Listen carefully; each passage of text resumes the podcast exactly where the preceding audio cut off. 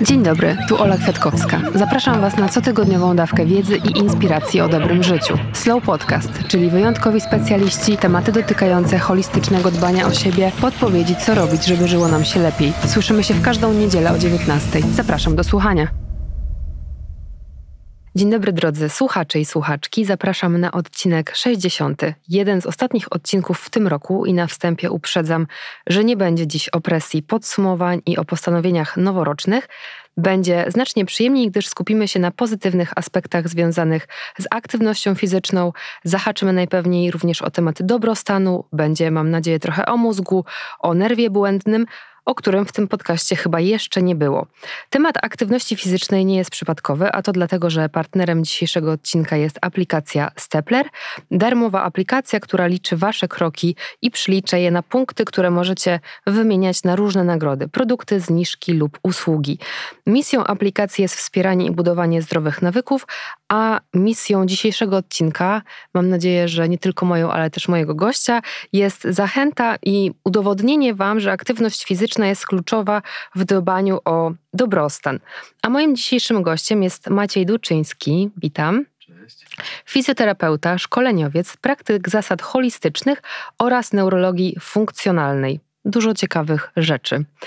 E, Maciej, bardzo się cieszę, że jesteś dzisiaj ze mną e, i przed chwilą sobie tak rozmawialiśmy o tym, że ten temat aktywności fizycznej z jednej strony mm, jest takim dość często pojawiającym się i wydawać by się mogło, że już dobrze znanym, ale jak widać nie do końca, bo dzisiaj się tutaj widzimy i słyszymy, żeby o tym porozmawiać. I zaczęłabym od tego, od takiego pytania, Czemu regularna aktywność fizyczna jest ważna na każdym etapie naszego życia, w każdym wieku? Myślę, że jest ważna w każdym wieku, dlatego że już od tych e, gdzieś tam pierwszych miesięcy naszego życia e, kojarzy nam się od razu też z tym, że no niektóre rzeczy musimy się nauczyć w jakiś taki prawidłowy sposób. Jak obserwujemy sobie dzieci, to e, wiemy, że w pewnym gdzieś tam miesiącu powinny zacząć stawiać e, gdzieś tam pierwsze kroki, wcześniej powinny sobie raczkować i tak dalej, więc wtedy na to zwracamy bardzo mocną uwagę, na to, żeby ten rozwój był, e, był prawidłowy i na ten ruch w ogóle u dziecka i mamy nawet takie e, czasami rodzice na przykład na to zwracają uwagę na tyle mocno, że już y, jak dziecko jeszcze w nieodpowiednim tygodniu się nie zacznie gdzieś tam obracać, to już jest trochę panika e, i, i wtedy nam się to wydaje kluczowe, a później mamy czasami takie tendencje do tego, że gdzieś tam to po prostu umyka, a okazuje się, że mm, no, nawet jakbyśmy popatrzyli sobie na nas, na ludzi z perspektywy naszej budowy, e, nawet naszej anatomii, fizjologii, no to mm, jesteśmy zbudowani y, w dużej mierze jako narząd ruchu. Więc y, to, że mamy taką dużą y, masę kostną, mamy tyle po prostu mięśni, ścięgien, to już powinno nam sugerować, że to jednak wszystko jest stworzone do ruchu. Um, i on jest dla nas dobry faktycznie w każdym wieku. I tutaj no, mam nadzieję, że dzisiaj też o tym zdążymy y, powiedzieć tyle, ile się da, że jest on dla nas dobry przez, y, przez cały czas i że nim więcej i mądrzej z tego ruchu korzystamy, tym po prostu to życie e, jest dla nas lepsze, jest dłuższe, e, mamy mniejsze ryzyko zachorowania na różne rzeczy, więc po prostu jesteśmy szczęśliwsi.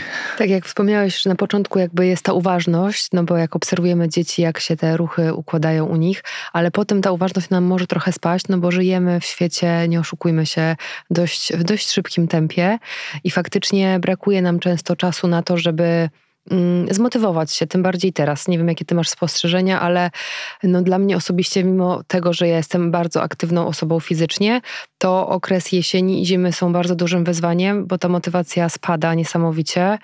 Natomiast ym, chciałam teraz Cię podpytać bardziej o to, czy my w kontekście ruchu mówimy o konkretnych treningach, o konkretnych ym, ruchach na danym etapie życia. Chodzi mi o to, czy jakby każdy, czy możemy mówić o różnych e, treningach w różnym wieku, które wpływają na to, że po pierwsze my się czujemy lepiej, ale też wpływają na wydajność naszego mózgu. W sumie dwa pytania od razu zadałam, ale lećmy z tym.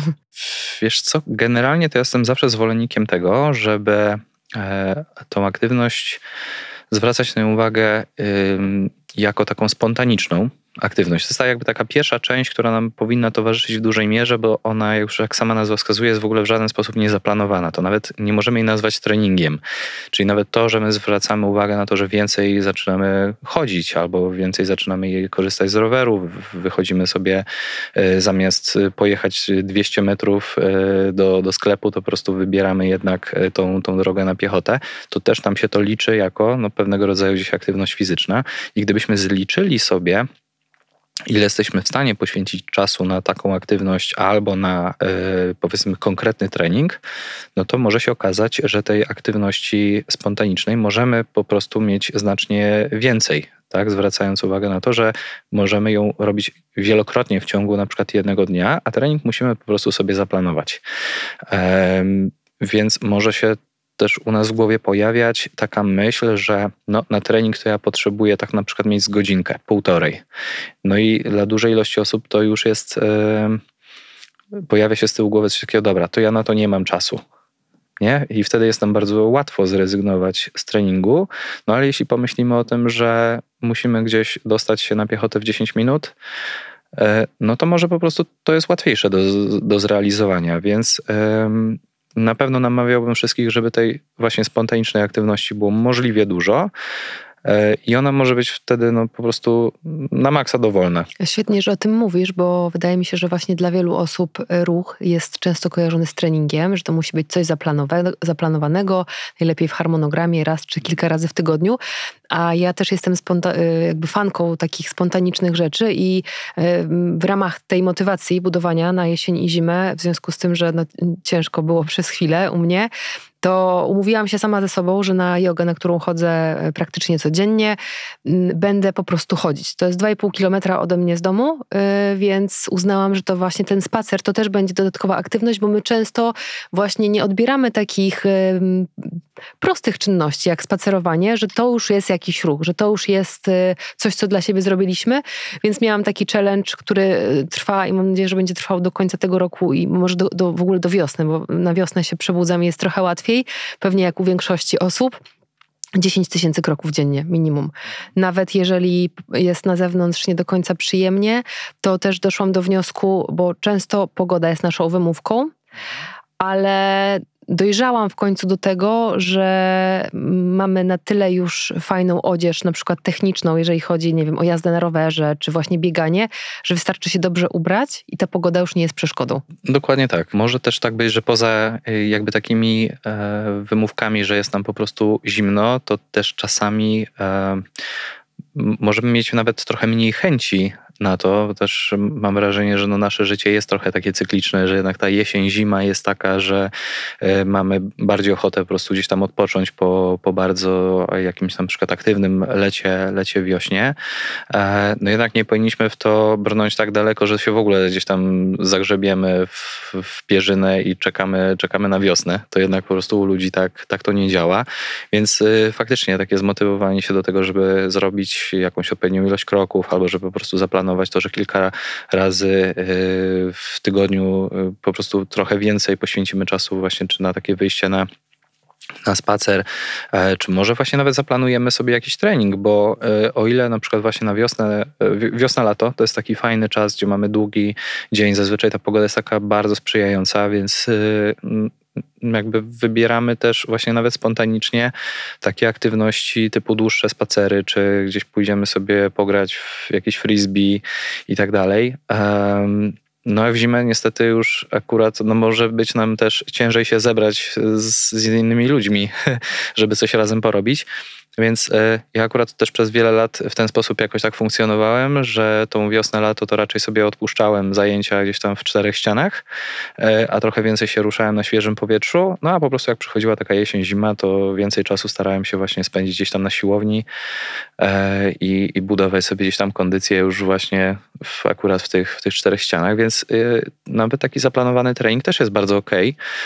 Okay. Nie musi on też nam kojarzyć od razu w jakiś taki sposób bo tak, e, do, do czego zmierzam? Często przeglądając właśnie gdzieś tam na przykład social media, jak widzimy siłownię, to jest jeszcze taki trochę stereotyp, że to jest tylko dla takich e, ogromnych e, panów, którzy tam przerzucają bardzo ciężkie klamoty. E, bardzo i... dyplomatycznie to ująłeś. tak jest, więc, e, więc dużo osób ma taki opór przed tym, żeby może siłownia niekoniecznie, bo, bo jakoś tam nie pasuje do, do takiego środowiska, więc absolutnie, absolutnie tak nie jest teraz z siłowni generalnie korzystają e, no, osoby właściwie w każdym wieku. Też e, mam, mam pacjentów takich nawet dosyć e, już trochę starszego wieku, którzy też, też chodzą na, na takie zajęcia, czy to nawet zorganizowane, co, co no teraz też mamy dużo, dużo takich zajęć, więc to jest, to jest fajne.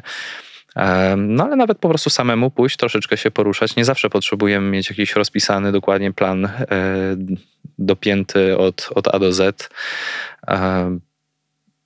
Więc to też jest jak najbardziej fajne właśnie w takim czasie, kiedy ten dzień jest po prostu bardzo krótki. A w kontekście ruchu, czy warto pamiętać o jakichś szczególnych elementach? Tutaj piję bardziej do tego, czy uważasz, że na przykład, no nie wiem, dla naszego dobrostanu, ale tutaj pytam bardziej w kontekście też wydajności mózgu, czy warto na przykład robić treningi interwałowe, czy bardziej siłownie, czy bardziej właśnie spacerowanie? Czy w ogóle możemy mówić o tym, że któryś z tych e, typów będzie najlepszy? Podejrzewam, że dużo osób chciałoby usłyszeć, że tak. E, aczkolwiek znowu, ja jestem zwolennikiem raczej tego, żeby nie wybierać tego, co jest najbardziej optymalne pod kątem tego, że coś będzie o 2% lepsze dla na przykład dla naszego mózgu, e, tylko raczej patrzeć na to długoterminowo. Czy to jest w ogóle coś, co ja lubię, co mi będzie sprawiało przyjemność. No bo teraz ja mogę na przykład zachwalać to, że siłownia jest fajna, dlatego że akurat sam y, w taki sposób trenuję, e, ale jeśli miałoby mi się to jakoś tak albo negatywnie kojarzyć, albo po prostu miałbym pójść na tą siłownię trzy razy, stwierdzić, że ja tutaj nic z tego nie rozumiem i to nawet nie sprawia mi przyjemności, e, to ja bym się do tego nie zmuszał. To po prostu wybrałbym taką aktywność, którą jestem w stanie długoterminowo robić i mieć po prostu z tego przyjemność. Dlatego, że właściwie każdy wysiłek fizyczny będzie przynosił nam e, duże plusy tak? Więc e, oczywiście można tutaj pójść na przykład w to, że faktycznie taki krótki e, wysiłek interwałowy będzie e, dla nas korzystny, tak? Albo że trening siłowy na przykład jest bardzo korzystny. Tutaj też no, jest po prostu niezliczona ilość e, badań mówiąca na ten temat, że na przykład nasza siła faktycznie, e, no, generalnie najczęściej jest badana akurat siła chwytu że ona jest dla nas korzystna tak długoterminowo, e, dlatego że w starszym wieku, jak już teraz też mówimy o tym, w, którym, w której powiedzmy naszej dekadzie życia na tą e, mm, na tą naszą aktywność zwracać uwagę, no to u osób starszych e, to jest bardzo ważne, dlatego że bezpośrednio przekłada się właśnie na długość życia, na e, ryzyko zachorowania właśnie na jakieś choroby takie metaboliczne, e, czyli na, chociażby na cukrzycę, na choroby takie neurodegeneracyjne, tak? czyli na przykład ryzyko wystąpienia demencji jest mniejsze u osób po prostu aktywnych. Więc to jest bardzo ok, trening siłowy tutaj będzie fajny, ale on nie musi być też robiony na siłowni. Tak, więc jeśli komuś się to nie podoba, a ktoś na przykład bardzo lubi pływać, no to basen będzie po prostu dużo lepszym wyborem, dlatego że jest większa szansa na to, że ktoś to po prostu bardzo polubi i że na ten basen będzie chodził regularnie, a na siłownię będzie miał jednak zawsze jakąś wymówkę, żeby jednak ją ominąć. Świetnie, że o tym mówisz, bo myślę, że jednak my jesteśmy takim społeczeństwem, że lubimy podpatrywać, co ktoś, co, to, co ktoś robi, co jest teraz modne. I pamiętam, że był taki moment, że był bardzo duży szał na crossfit i wszyscy ćwiczyli crossfit, a fajna jest ta refleksja właśnie faktycznie, czy jak jakby mi to odpowiada, czy ja będę z tego korzystać.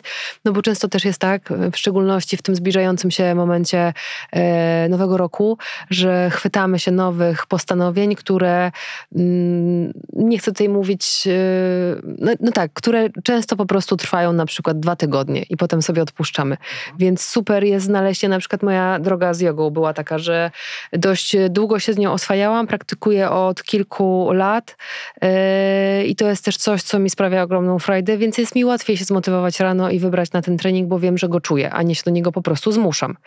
Trochę sobie opowiedzieliśmy o tej aktywności fizycznej i czemu warto się ruszać, ale chciałam się ciebie też podpytać o nasz układ nerwowy, bo e, trochę tak o tym wspomnieliśmy, że dużo się dzieje, jesteśmy przebodźcowanym e, społeczeństwem, wszędzie gdzieś pędzimy i w jaki sposób, znaczy może w ogóle o sposobach powiemy, o jakich sposobach możemy mówić, jeżeli chodzi o mm, wyciszanie układu nerwowego? Tutaj znowu aktywność fizyczna będzie do tego całkiem e, dobrym pomysłem, nie zawsze po to, żeby go wyciszać, no bo teraz jak sobie tak pomyślimy o tym, co mnie tutaj mogłoby wyciszyć na przykład w treningu crossfitowym, nie?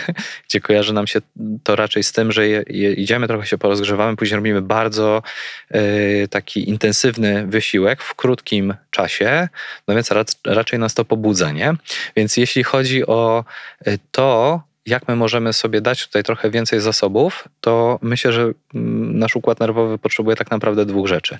Że z jednej strony, jeśli tych bodźców mamy bardzo dużo e, i przez to czujemy się po prostu źle, bo jesteśmy przebodźcowani, no to możemy e, trochę to porównać do takiej szklanki z wodą. Jeśli będziemy sobie tam cały czas tej wody nalewać, no to ona nam się po prostu zaczyna przelewać i, i, już mamy problem, tak? Więc możemy ograniczać ilość tych bodźców, które są dla nas niepotrzebne e, i tutaj już wiem, że nawet z poprzednimi niektórymi gośćmi na ten temat rozmawiałaś, więc tutaj na pewno e, słuchacze dużo już takich e, tipów mają.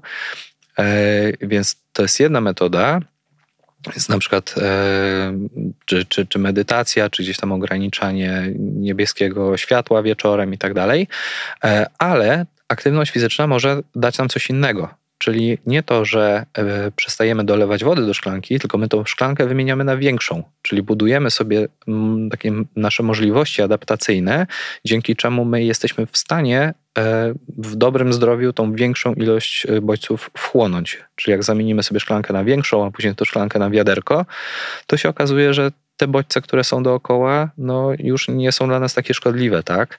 No bo nie jesteśmy też w stanie w nieskończoność ograniczać tych bodźców. Tak naprawdę no, prawdopodobnie mamy ich e, z roku na rok coraz więcej. Nawet tutaj też niedawno rozmawiałem z, ze swoją pacjentką, która zajmuje się social mediami, zajmuje się też reklamą. Podawała jakieś ogromne ilości, już teraz nawet nie chcę skłamać, ale to szło w kilkanaście e, tysięcy reklam, które my widzimy każdego dnia. Więc to są różnego rodzaju bodźce. Mamy też e, po prostu i te świetlne, tak, cały czas, e, zwłaszcza to jak żyjemy sobie w dużym mieście, tego stresu różnego rodzaju dosyć dużo. No i też e, pytanie, czy każdy z nas powinien rzucić wszystko i, wyjechać, zostać pustelnikiem, żeby te, te bodźce ograniczać, tak? Więc wiadomo, że to nie, nie każdego z nas by uszczęśliwiło, e, no ale budowanie właśnie sobie tej możliwości adaptacji na to jest czymś, co e, raz, że pozwoli nam żyć sobie po prostu tutaj szczęśliwiej, na pewno zdrowiej, ale będzie też miało całą masę innych benefitów, takich jak o, o których mówiłem po prostu wcześniej, tak? Że będziemy ogólnie zdrowsi. Tak mi się też wydaje, że my często żyjąc w mieście na jakimś etapie już nawet nie zdajemy sobie sprawy, jak bardzo mało się też mówi o mm, hałasie miejskim, mm, o pandemii hałasu tak naprawdę można powiedzieć. I ja ostatnio miałam taką refleksję, byłam na trzy dni w polskich górach. Jestem ogromną fanką tego właśnie takiego szukania balansu, bo tak jak wspomniałeś, nie każdy z nas mógłby i chciałby zostać pustelnikiem, czy zamieszkać gdzieś w klasztorze w Himalajach, e, ale moim zdaniem taką drogą e, do sukcesu powiedzmy jest szukanie tego balansu i zmierzam do tego, że ja w momentach, w których się u mnie bardzo dużo dzieje, uwielbiam się spakować na 2-3 dni, wyjechać z miasta, bo ja w mieście, zresztą już o tym mówiłam niejednokrotnie, nie potrafię odpoczywać, mimo tego, że mam na przykład trzy dni wolnego, to absolutnie właśnie z każdej strony reklamy, telefon przyklejony do dłoni, totalnie nie, więc korzystam z tego, mam taką możliwość, że mogę raz na jakiś czas sobie wyjechać. I spacerując w górach, zatrzymaliśmy się na chwilę z moim chłopakiem i pamiętam, że on do mnie powiedział: Posłuchaj tej ciszy. I my się czuliśmy, jeszcze o tyle fajnie trafiliśmy, że jeszcze nie ma turystów, więc szlaki były puste ale ja się czułam, jakbym była w jakiejś kapsule, w której są totalnie odcięte wszystkie bodźce. I to było niesamowite, ale z drugiej strony na dłuższą metę myślę, że przy naszym przebodźcowaniu może to być męczące, bo my też jesteśmy przyzwyczajeni do tego, że dużo się po prostu dzieje ale warto dbać o to, żeby ten balans zachować. Chciałam jeszcze podpytać o e, nerw błędny, ale zanim e, zadam te pytania, o których myślę, to może warto by było zrobić takie krótkie wprowadzenie anatomiczne, żeby w ogóle słuchacze wiedzieli, O co chodzi z tym nerwem? Dobra, bo jest to faktycznie e, temat, o którym się chyba mówi ostatnio trochę więcej. Też mi tak bardzo mocno przypadł do gustu. Kilka lat temu zacząłem ten, ten temat zgłębiać, więc generalnie anatomicznie to jest to nerw trochę inny niż, niż większość tych, które znamy, bo najczęściej się gdzieś tam mówi na przykład o nerwie kulszowym czy, czy jakimś tam udowym z racji tego, że różne dolegliwości, które gdzieś tam nas dopadają, czasami są z tymi nerwami związane. Akurat nerw błędny jest nerwem czaszkowym, E, I co to znaczy? To, że on nie wychodzi z naszego kręgosłupa, z rdzenia, e, tylko bezpośrednio wychodzi z naszej czaszki e, i stamtąd wędruje sobie w dół, wzdłuż naszej szyi, przełyku, unerwia narządy klatki piersiowej, następnie narządy podprzeponowe, czyli no, większość narządów po prostu znajdujących się e, w naszej jamie brzusznej. Nazywa się właśnie takim nerwem błędnym, e, dlatego że jest bardzo mocno rozgałęziony i początkowo e, anatomowie mieli trochę problemu z tym, żeby tak naprawdę wszystkie te jego odgałęzienia znaleźć, bo jest, ja go tak często akurat porównuję E, też w trakcie szkoleń, e, które prowadzę do takiego drzewa, dlatego że e, on jest pewnego rodzaju takim korzeniem. On zapuszcza właśnie tych korzeni bardzo dużo, tak jak mówiłem, od naszej szyi do, do naszego tułowia i, i tych swoich odgałęzień ma po prostu bardzo, bardzo dużą ilość, ale też ma swoje różne projekcje idące w górę, czyli jak nerw akurat błędny ma dwa takie swoje jądra znajdujące się już u podstawy głowy, to one jeszcze mają dużo swoich takich neuronalnych odgałęzień, właściwie do 3 czwartych e, całego naszego mózgu. Więc możemy to porównać faktycznie do takiego drzewa. Tak jakby on łączył naszą głowę z resztą naszego ciała. Jest też e, no, prawie połową e, układu autonomicznego, czyli tej części układu nerwowego, którym my nie zawiadujemy w sposób świadomy. Czyli dużo e, rzeczy, które dzieją się w naszym organizmie bez naszej kontroli, e, czyli gdzieś tam pośrednio E, rzeczy związane z kontrolą hormonalną, z naszym układem limbicznym, czyli z naszym zachowaniem takim emocjonalnym. Jest też związane z nerwem błędnym.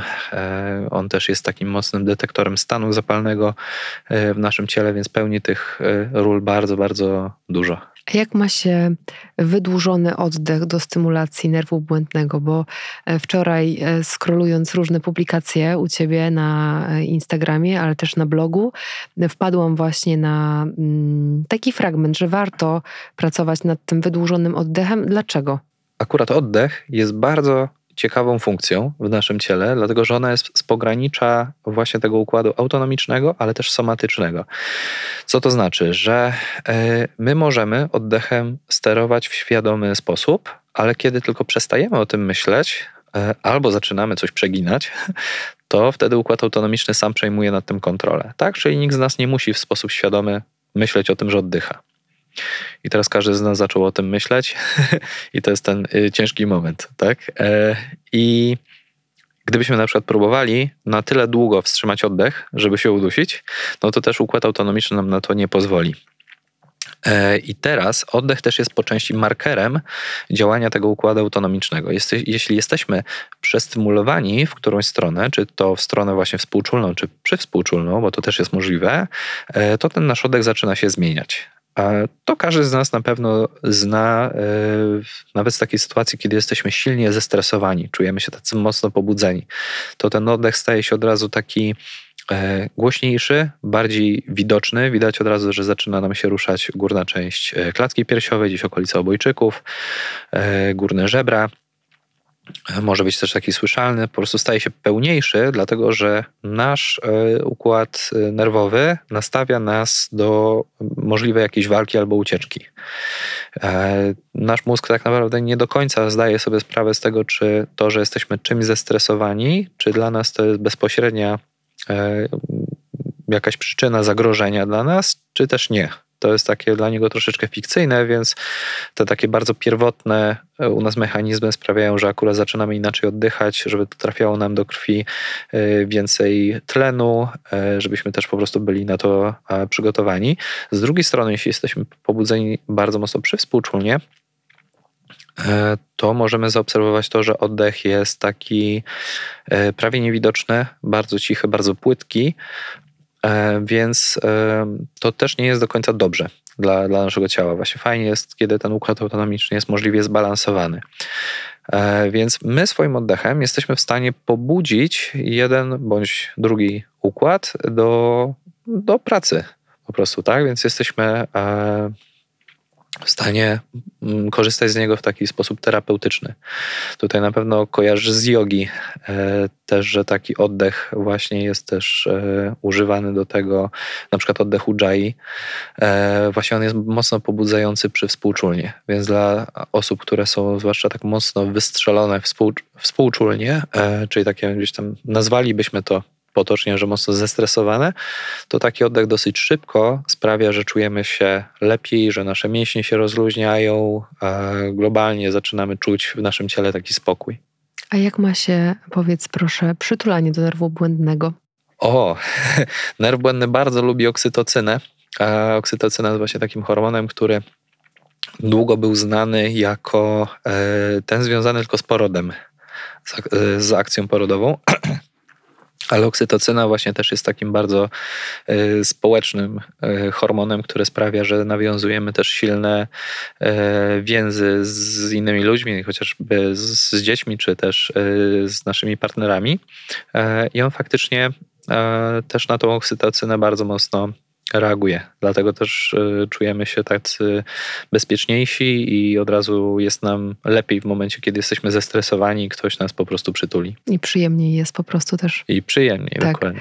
Wracając jeszcze do tego oddechu, bo y, myślę, że warto też to podkreślić, co powiedziałeś, czyli my tak naprawdę, jeżeli mamy świadomość naszego oddechu i jeżeli e, jakby mamy tą wiedzę, że możemy wpływać na ten układ współczulny czy przywspółczulny, to znajdując się w różnych sytuacjach, na przykład w sytuacji stresowej, mając kontrolę nad tym oddechem, możemy się uspokoić. Dokładnie, więc e, jednym z takich bardzo fajnych ćwiczeń oddechowych, który tak nawet kryzysowo nam pozwala się tutaj troszeczkę uspokoić, jest oddech kwadratowy, e, czyli taki oddech, gdzie e, staramy się, żeby. E, to jest ta pomiędzy... metoda box briefing? To jest to? Chyba to, tak. Tak, okay. tak mhm. taka polegająca po prostu na tym, że wdech i wydech są tej samej długości, ale pomiędzy nimi są też pauzy dokładnie takiej samej długości jak, jak wdech czy wydech.